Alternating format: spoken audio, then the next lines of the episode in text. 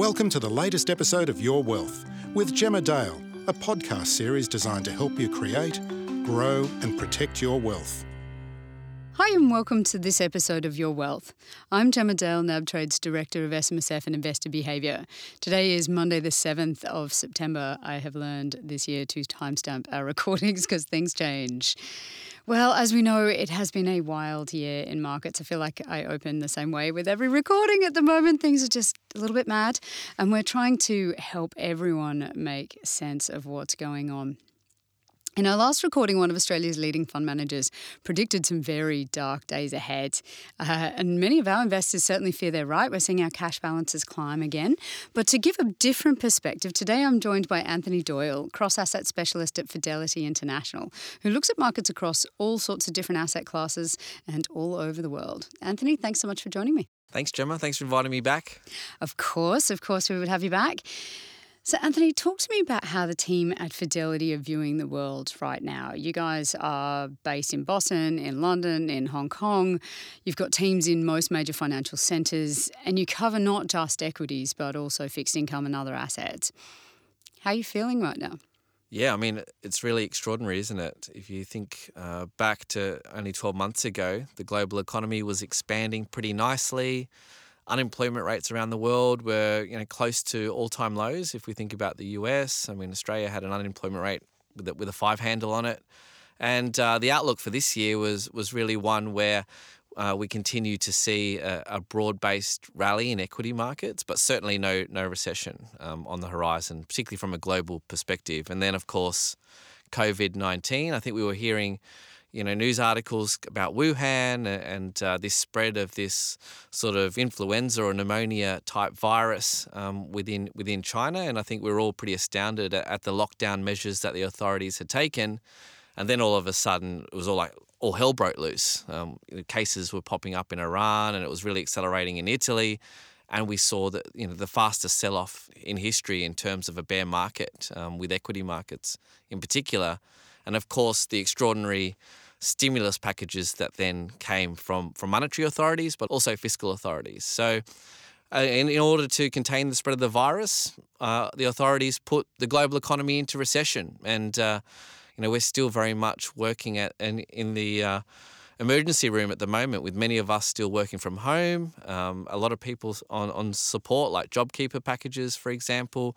Businesses also getting uh, support from, from fiscal governments as well. So, truly an extraordinary, unprecedented time that I think we'll all look back on.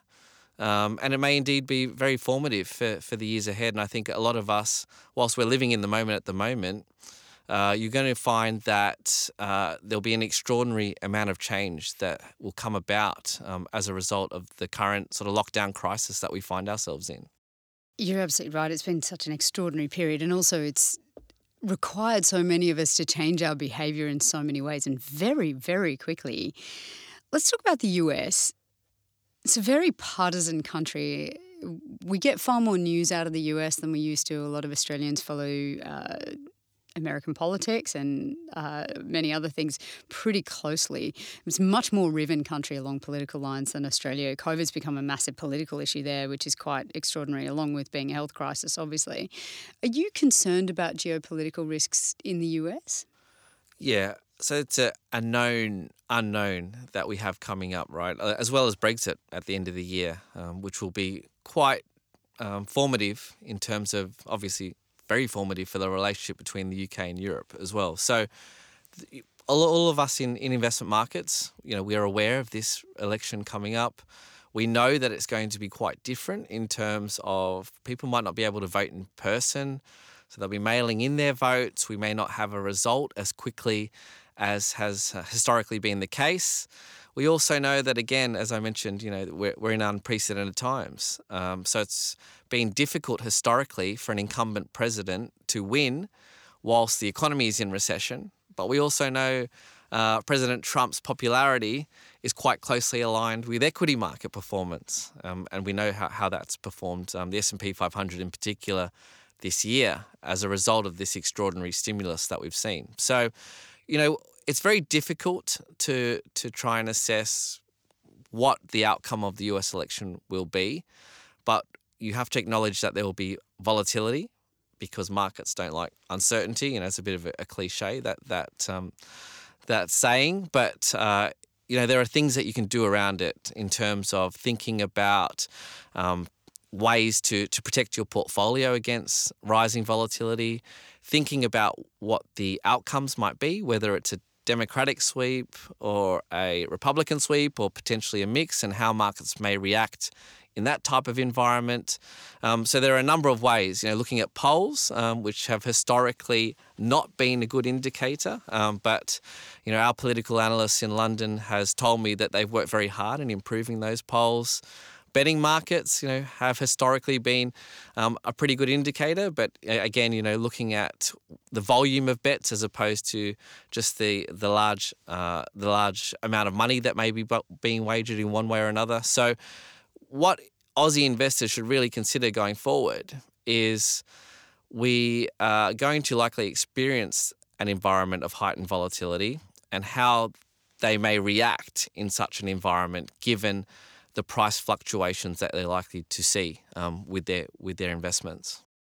So volatility is something everyone's gotten used to this year. It's been quite interesting. There was a lot of uh, talk over the last few years about how volatility had been at record lows for a really long time, and there was a real concern that investors would panic when they started seeing real price shifts for the first time. You know, if you'd started investing for the first time in 2016, 17, 18, you'd seen some volatility, but not a lot, nothing like mm. 2008, 2009. Uh, and we found with our investors that it was actually astonishing how well prepared retail investors were for volatility. Uh, the price falls they saw as an opportunity. They're very well trained to buy the dip now. So it's been really interesting to observe how people have responded to volatility. What I find a little bit nerve wracking is people have had this marvelous experience, to be honest. They'd be buying really aggressively through March and April when markets had fallen really heavily. They've had this fabulous bounce. They've actually done really well if there is another period of volatility, and we have to assume there will be one at some point, and there's a grind down, that's a really different experience. You know, losing money every day over a long period is very different to losing a lot of money really quickly. So it'd be interesting to uh, to see how it plays out. Yeah, I mean, bear markets historically have taken between six and nine months, you know, to get that twenty percent down level. Uh, I think this took sixteen days. Yeah. So, mm. you know, really unprecedented. And uh, I guess a lot of us in investment markets are trying to marry the experience of the real economy and that at which, you know, central bank, the central bank put essentially um, has been driving markets, you know, this technical flood of money um, and where do investors go? So during this whole um, last six months that I've been working from home, I found it um, really encouraging. As you know, you know, I returned from London about eighteen months ago to see the reaction of retail investors and financial advisors and even institutional clients in particular. It wasn't a uh, a rush to sell equities, but rather a lot of people were saying, "When do I time? How do I get into the market? Is now the right time?" I was being asked um, during all these client meetings, um, as opposed to the investor um, the investor behaviour that I've seen offshore in say southern European nations or um, other countries around Europe where any sort of volatility like that, and you've got investors selling risk assets and piling into fixed income very, very quickly. So, the Australian investor experience um, during that that period of crisis, during March and April in particular, I thought was extremely interesting and suggests again that you know investors in Australia are attuned and we typically have a higher allocation to risk assets via the Australian equity market than we do to fixed income, so they're aware of higher volatility. Um, but we have to acknowledge now, you know, it's a whole different ball game for Aussie investors as well, with our, our cash rate being at an all time low. Um, much like the rest of the, the developed markets. Um, historically, we've had a much higher cash rate, which is tended to insulate Aussie investors um, during these periods of, of crisis as well. So one of the points you made is that you know it's obviously been such a sharp sell off. People piled in because things were suddenly thirty percent less expensive than they were two weeks before. That happened astonishingly quickly. what has also been astonish- astonishing is how quickly it's bounced back. Australia hasn't bounced back as aggressively as the US, but in the US, you're making record highs again, six months after they uh, had the sharpest bear market in history. And that's the other thing that I think. Uh, as I said, retail investors have done really, really well in this environment but the likelihood of that happening is so incredibly small. We haven't ever seen anything like that. It took the ASX uh, 200 something like 12 years to make back, well, no, it was 10 years, sorry, to make back its pre GFC high. All right, so a decade to get back to where we were mm. uh, after the sell off during the GFC, and now we're talking a matter of months to get back to record highs in the US. It's it's a really different experience. So uh, yeah. I'm really glad everyone's done so well out of it, but uh, please don't assume that happens every time.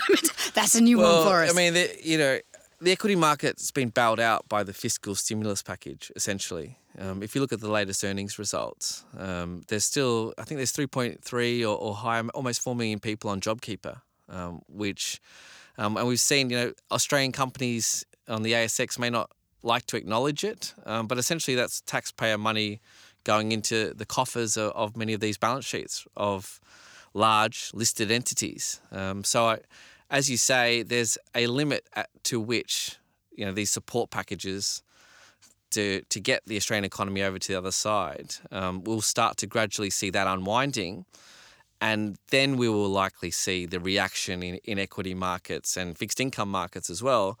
As these companies are asked to, to stand on their own two feet a little bit more than they, they have done, say, over the course of the last six months. And I think that is when we start to see when the policy measures start to be removed, that's when you will potentially see again uh, the market reaction in an adverse capacity, as opposed to the, this run up in, in prices that we've seen, you know, since since the lows. Yeah.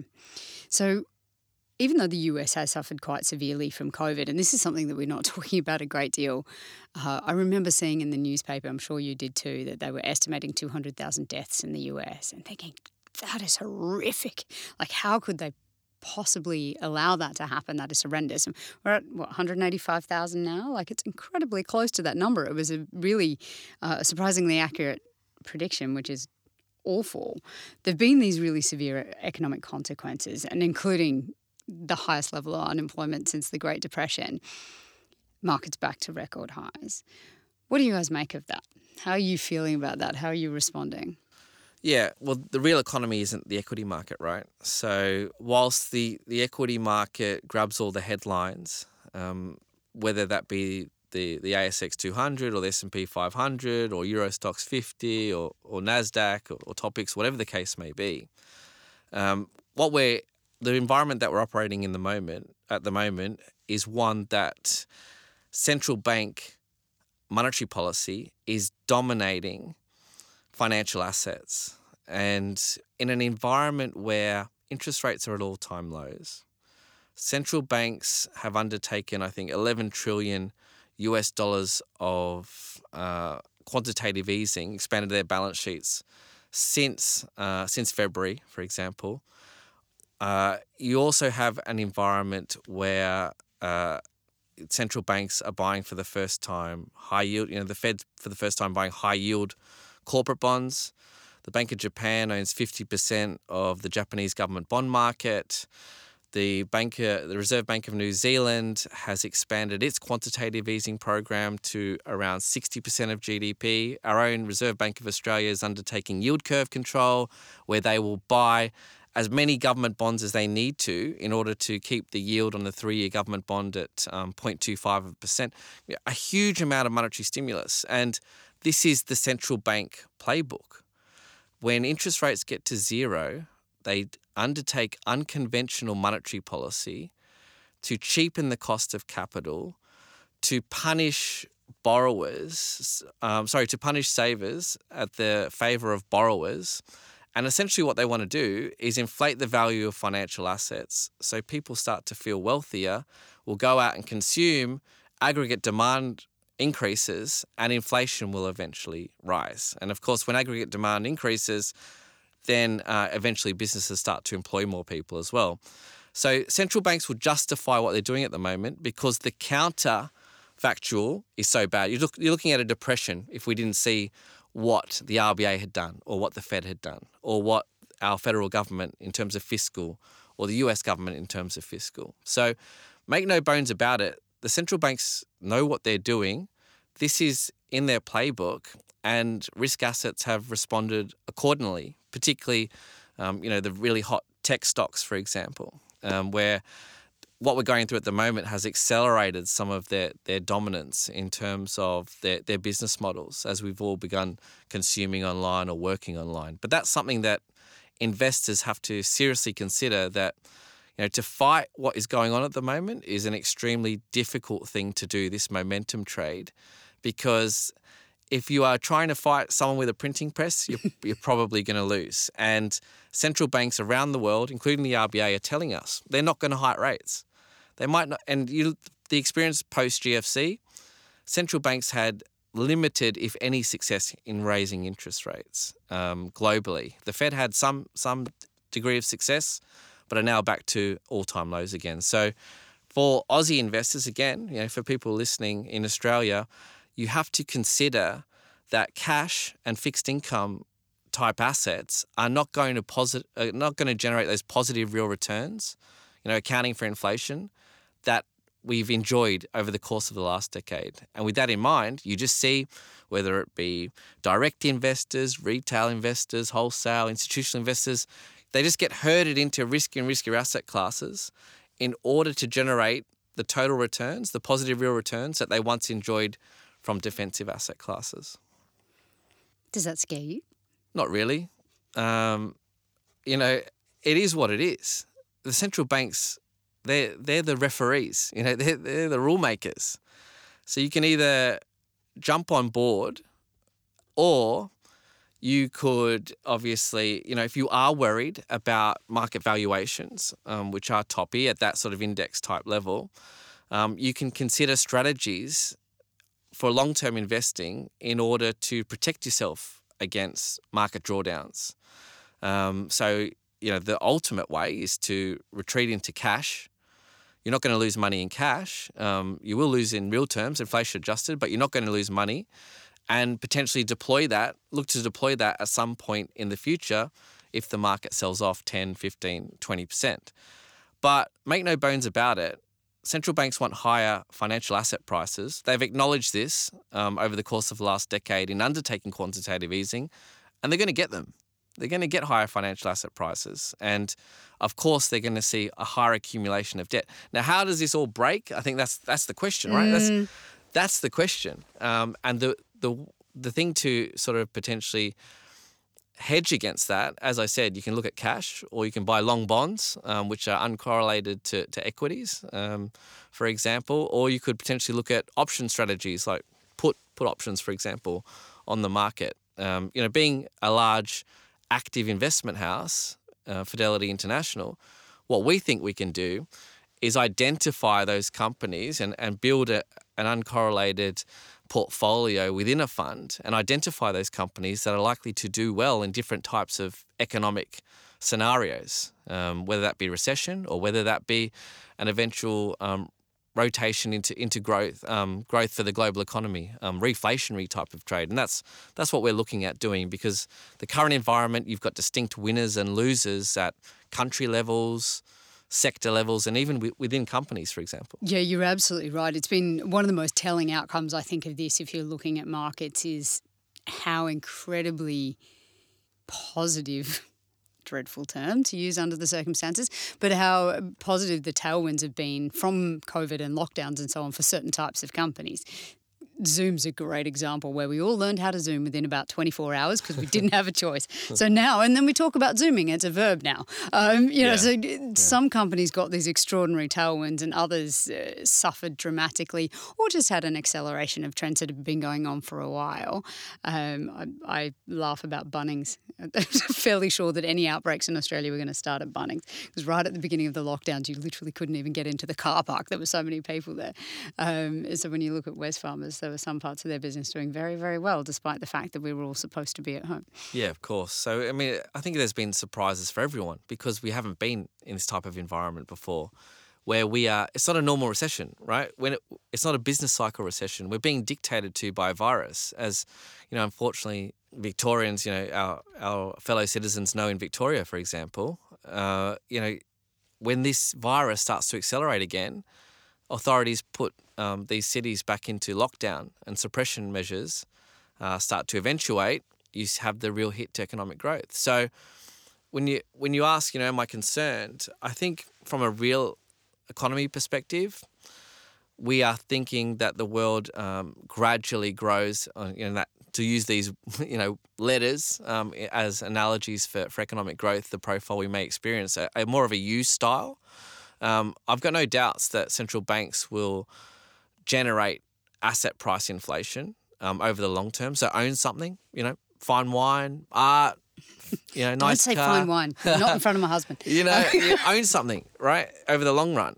But um, in the short to medium run, we think that the world will be characterized by these bouts of sell offs within risk assets, which could provide interesting valuation opportunities to enter into those markets. Um, but we are now in a world where, you know, back to Tina, this, there is no alternative. In investors search for yield. And in that type of environment, for example, the Australian equity market looks compelling.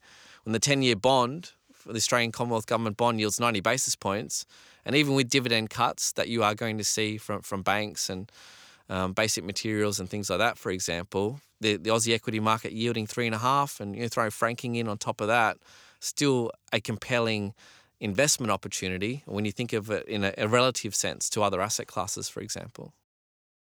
I think being explicit about that is really helpful for people. You know, people know it intu- intuitively. They're like, I don't want to be in cash; it's terrible. But I'm worried about the equity market falling.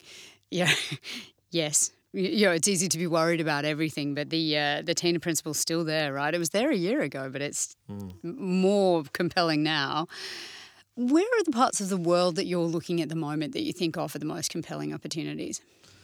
Yeah, so well, at a broad asset class level, we are neutral on fixed income, we're neutral cash, and we are underweight equity. So it's pretty conservatively positioned portfolio, right? So this is on a, our tactical asset allocation views, 12 to 18 month basis. Um, with a view of eventually deploying that capital into the market. Um, as you say, there are some geopolitical events coming up which may see volatility. Um, we may see disappointment around how policy is implemented from a, a fiscal perspective as well around the globe. Um, we may uh, see these sophisticated hedging strategies, um, which are driving markets, you know, option call, um, option calls, for example, or, or gamma hedging and things like that, may see increased volatility on the downside as well in equity markets. So we're pretty conservatively positioned. Um, we've actually just dialed it down our risk within our multi-asset portfolios. Now, within within asset classes in fixed income, we're overweight Asia high yield. We're underweight um, European government debt. Um, but we have some reflationary trades in there. So we're overweight inflation linked government bonds. Uh, we're overweight um, US investment grade corporate bonds as well. So this is within all within fixed income. So, do you want to break down some of those terms for us? So, for people who are not familiar with them, um, high yield, be explicit about what that means for people. Yeah, so they're highly levered companies. Um, so they are rated by credit rating agencies. So credit the credit rating agencies will rate a company based on its debt sustainability metrics. Um, so basically, looking at the leverage on its balance sheet, essentially. How much um, debt it's got and whether or not they're going to pay it back. Exactly. You know, much like a, a, bank would look at a, an individual before they give them a mortgage mm. um, and look at, you know, to use the mortgage analogy, you know, look at the LTV, mm. loan to value ratio. Similar thing for, for corporates, multinationals. So investment grade corporate bonds are rated AAA, being you know the gold standard. We all hear hear about the AAA rating for the Australian government, for example. Um, well, Microsoft, for example, is a AAA rated company. Mm. Um, Apple, you know, a lot of cash on their balance sheets. Mm. Um, down to triple B, uh, which is investment grade as well. Uh, but obviously more levered than the AAA companies. Once you get to high yield, you you cross triple B into double B status, mm-hmm. according to the credit rating agencies. So high yield has um, you know, started off with the moniker of junk bonds to give you That was the And, term I was waiting for to an use. understanding. Yeah, Yeah. back in the 80s, Yeah. right? Um, so junk bonds, so highly Mm. levered companies. Um, but increasingly, what we're seeing is a proliferance of zombie companies, which essentially don't have much hope of repaying their debt. Um, so they're lowly rated high yield companies uh, because uh, they're being kept alive by this ultra low interest rate regime that we find ourselves in. Now, typically, when you go from AAA down to high yield, investors demand a premium to lend to those companies. So they get rewarded with a higher yield, essentially high yield bonds, um, but you take a lot more risk in order to generate that return. So for investors that do their homework, it can be a very um, opportunistic asset class to generate higher returns. But again, what we've seen is a flood of liquidity into high yield markets. Firstly, as central banks like the Fed started buying high yield bonds for the first time in its history, and investors started to get ahead of that trade. Um, so we've seen high yield spreads narrow um, quite acutely since um, the, the again the lows that we've seen in March or or the the spread widenings that we saw in March. So to bear in mind, high yield tends to be very correlated with equity markets. Um, so if equity markets are falling, then high yield markets are also falling. Um, whereas investment grade corporate bonds are much more um, more closely correlated to government bonds, for example, which tend to be uncorrelated with risk assets. Right. So you've got views on all of those. Yes. Equity markets and geographies for equity markets that you're interested in. Yeah, so I mentioned we're underweight equities um, at a, a broad based level. So we're underweight US equities. Um, we think that the rally in tech can continue, and we are underweight. We're fueling uh, or we're funding our um, overweight tech in with a underweight in small cap, US small cap. Interesting. Why is that?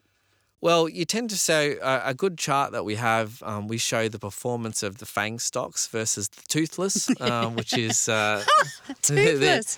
so you've got your S and P five versus um, X X five, right? Um, and what you found is the S and P five are up around sixty percent year to date, whereas um, the X five, um, so there's other four hundred ninety five stocks, are down about ten percent. Um, and what you find in, in the small cap space, typically these companies, their outlook um, is more highly dependent on the state of the real economy, you know, what we were talking about earlier. Whereas those big tech stocks, you know, they're global companies. Um, so with that in mind, we think that tech, whether that be in the US or China or Asia, for example, can continue to perform pretty well. Um, and our analysts that are based in Hong Kong and London are reporting to us that there's been no impact at all on the uh, business models of tech companies internationally. And our China based analysts are saying that they think that COVID disruption will be over by the end of the year for, for Chinese companies, for example. So um, we are underweight US. We are basically neutral many regions, including Australia. Uh, we're neutral Europe, neutral UK. Um, but we are overweight EM, emerging market equities, Asian equities, um, and neutral on EMEA, emerging market EMEA, and emerging market Latin America. So, I mean, the danger is reading all these indices at that sort of top line level. It really masks what's going on within the indices. So, the S and P 500, for example, 20 over 20% allocation to tech. Uh, Asia is similar. Asia has around about 20% allocation to tech, whereas EMEA is zero and Latin America is around one and a half. They have a much higher. Can you explain Um, so, uh, Middle East, uh, Mm-hmm. emerging Europe, Middle East, and Africa. Right. So, Not they- an area that most of our investors would have a lot of exposure to. Yeah, well, you know, but if so, they have a much higher allocation to basic resources, for example. So if you are looking at this sort of broad-based um, economic growth recovery globally, commodities in that reflationary type of environment will do well. So these regions may eventually do better, and uh, obviously they've been heavily beaten up. Um, you've got a big consensus towards tech, healthcare, and gold at the moment. Um, they're the best performing sectors internationally, and we additionally in the Australian equity market as well. But if you do start to see any rotation in terms of towards value um, over growth, these are the regions that could particularly particularly do better in that type of environment.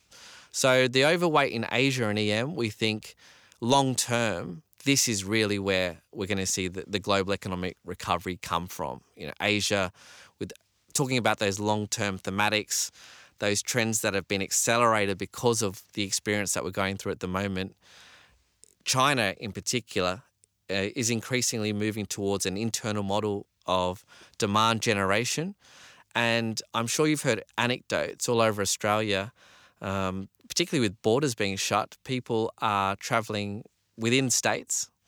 Uh, this is particularly true in China as well. So we've seen a, a huge increase in uh, domestic travel within China, again, fueling the demand side of the Chinese economic growth equation.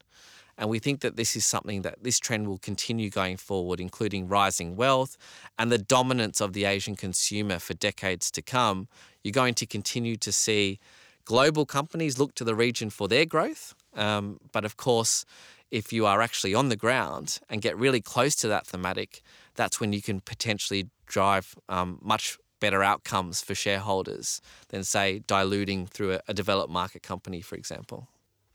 I think that's a really interesting one. Um, and having done a bit of travel in China, um, fascinating. Quite some time ago, actually, quite a long time ago. Um, um, but you know, moving around and realizing that you know it wasn't Western tourism driving most of it. And great, well, we're very much in the minority. You know, huge, uh, you know, local population just exploring what the country had to offer. It's a big country. Any steps that you think Australian investors should be thinking about to protect themselves in the event that a vaccine isn't found or this anticipated recovery takes a bit longer than expected? Yeah, so I wrote a paper um, back in April, I think, about investing in times of, crisis or investing in volatile times. And there are a number of strategies that one can put in place in order um, to protect their wealth or minimize the impact of drawdowns. Um, and it's the it's the same old um, things I think that we've been talking about in investment markets for a long time. So obviously the, the best thing that an investor can do is diversify. Um, so to have all your exposure in financial assets in a couple of equities on the Australian equity market, you know that's not diversification, right? Um, so diverse, you can diversify by obviously company, by sector, by region, by country, um, and uh, that is one way of potentially driving long term wealth outcomes. Um, but of course, the better way to diversify is across asset classes. Um, you know, a good exposure to fixed income, equities. You know, look at different areas of fixed income and different areas of, of, of equities. Uh, the other thing you can do is extend your time horizon. So, as I said, it's going to be difficult to say what happens before the end of the year. The market might be up, might be down probably be up because of central bank buying um, and central bank liquidity, but who really knows? Uh, but long term, what you tend to find is that bull markets, the duration of bull markets, far are far far longer than the duration of bear markets. So we may be at the very early stages of a bull market here, um, and if you think about post GFC, you're looking at an eight-year, nine-year bull market, and that might be the case here as well. So um, extend your time horizon. But what you tend to find in moments of drawdown and volatility, and when the news headlines are screaming the world is ending, investors' times, time horizons collapse from I'm a very long term investor, very sensible, to uh oh, I've just lost 20%, sell. Um, so their, their time horizons move from years to days or weeks. Um, so that's something to bear in mind as well. Um, and finally, you know, I, in terms of this debate that investors have in ETFs, um, whether it be passive investing, index investing versus active investment management, um, I think that in the world that we're in today, you know, it makes a lot of sense to potentially try and identify an active investment manager because, as I said, there are distinct winners and losers from, from this current crisis that we find ourselves in. And identifying those companies that are in beaten up sectors, whether that be oil or tourism or travel, eventually, you know, we will travel again, right? We will get on a plane again. Um, and this is something to consider. Companies in these sectors that are heavily beaten up are likely to be the best performing companies because they're coming from a low base. But when they get to the other side, uh, they'll find themselves operating in a world of less competition and a very fertile environment to grow earnings and grow their revenues. So, whilst I think that we're in a transformative period right now, I don't think that 100% of sales are going to go online. And I don't think that we're going to stop traveling. Um, and I don't think that we're going to lose that lust for, um, you know, going and experiencing new things as well. So we are seeing some trends be accelerated, but it's not going to be on or off, 100% or zero. I think that having a good mix of diversified um, assets is really a great way to invest at this point in time. So, you know, having that uh, as your sort of investment plan, you're going to be well placed to, to meet your investment goals over the long run. I like it a lot. Uh, I will say, I think we've all learned that uh, we like going into the office more than we realised, uh, and many other things like that. You think, oh, it's such a bother to go and do X or Y, but when you're not allowed to anymore, suddenly it becomes much more appealing. Anthony, you guys produce a whole lot of great content and you put a lot of these ideas out in the world, your insights and so on, that help investors understand what you're seeing and thinking right across the world. Where do people go to find out more about what you're thinking and seeing? Yeah, so, I mean, as you mentioned at the start, we're a big firm and we have 140 analysts based around the globe I think 60 or 70 portfolio managers, um, and all up around 400 investment professionals yeah, looking at markets day in, day out. And we've put a huge emphasis on transparency and, uh, as you say, getting that research to, to our clients or, or anyone that's particularly interested. So, there are a number of ways that you can access that. You know, we've got podcasts. So wherever you find uh, NAB's podcast, NAB Trades podcast with Gemma, um, you can look up Fidelity. One's called Fidelity Answers, which is with our CIOs. Um, but the best way really is to go onto our website. Uh, for example, the latest webcast we did, when this crisis hit, we put five analysts focused on COVID full time. Um, and it's our COVID working group led by uh, a doctor um, who's our healthcare analyst in London. And they're looking at the implications of COVID on sovereign balance sheets, on companies, but also on the potential of a vaccine development, etc. So we we do these webcasts, and then we had a portfolio manager, our, our EM portfolio manager, EM Equities, talking about what the ramifications are with, for how he was investing and things like that. So go to fidelity.com.au. The webcasts are available, um, and you can have a look. And of course, the white paper that I spoke about earlier, um, or generally any investment related content, just to, to learn. Um, about some of the things that we're seeing on the ground, whether that be in Asia, emerging markets, or in developed markets, and equivalently, you know, if we love hearing from our clients or, or potential clients, um, so you know, can obviously um, contact us through that um, website as well. Anthony Doyle from Fidelity, thank you so much for joining us today. Thanks, Gemma. Thank you so much for listening. Also, we absolutely love hearing from you. So, if you have any feedback or any questions that you'd like to ask, please just email your suggestions to yourwealth at nab.com.au. I'm Gemma Dale. Thanks for listening. Thanks for listening to Your Wealth with Gemma Dale. To stay up to date, please subscribe to this podcast series or email us at yourwealth at nab.com.au. Please note that any advice provided in this podcast has been prepared without taking into account your objectives, financial circumstances, or needs. Before acting, you should consider the appropriateness of the information. To find out more, please visit nab.com.au.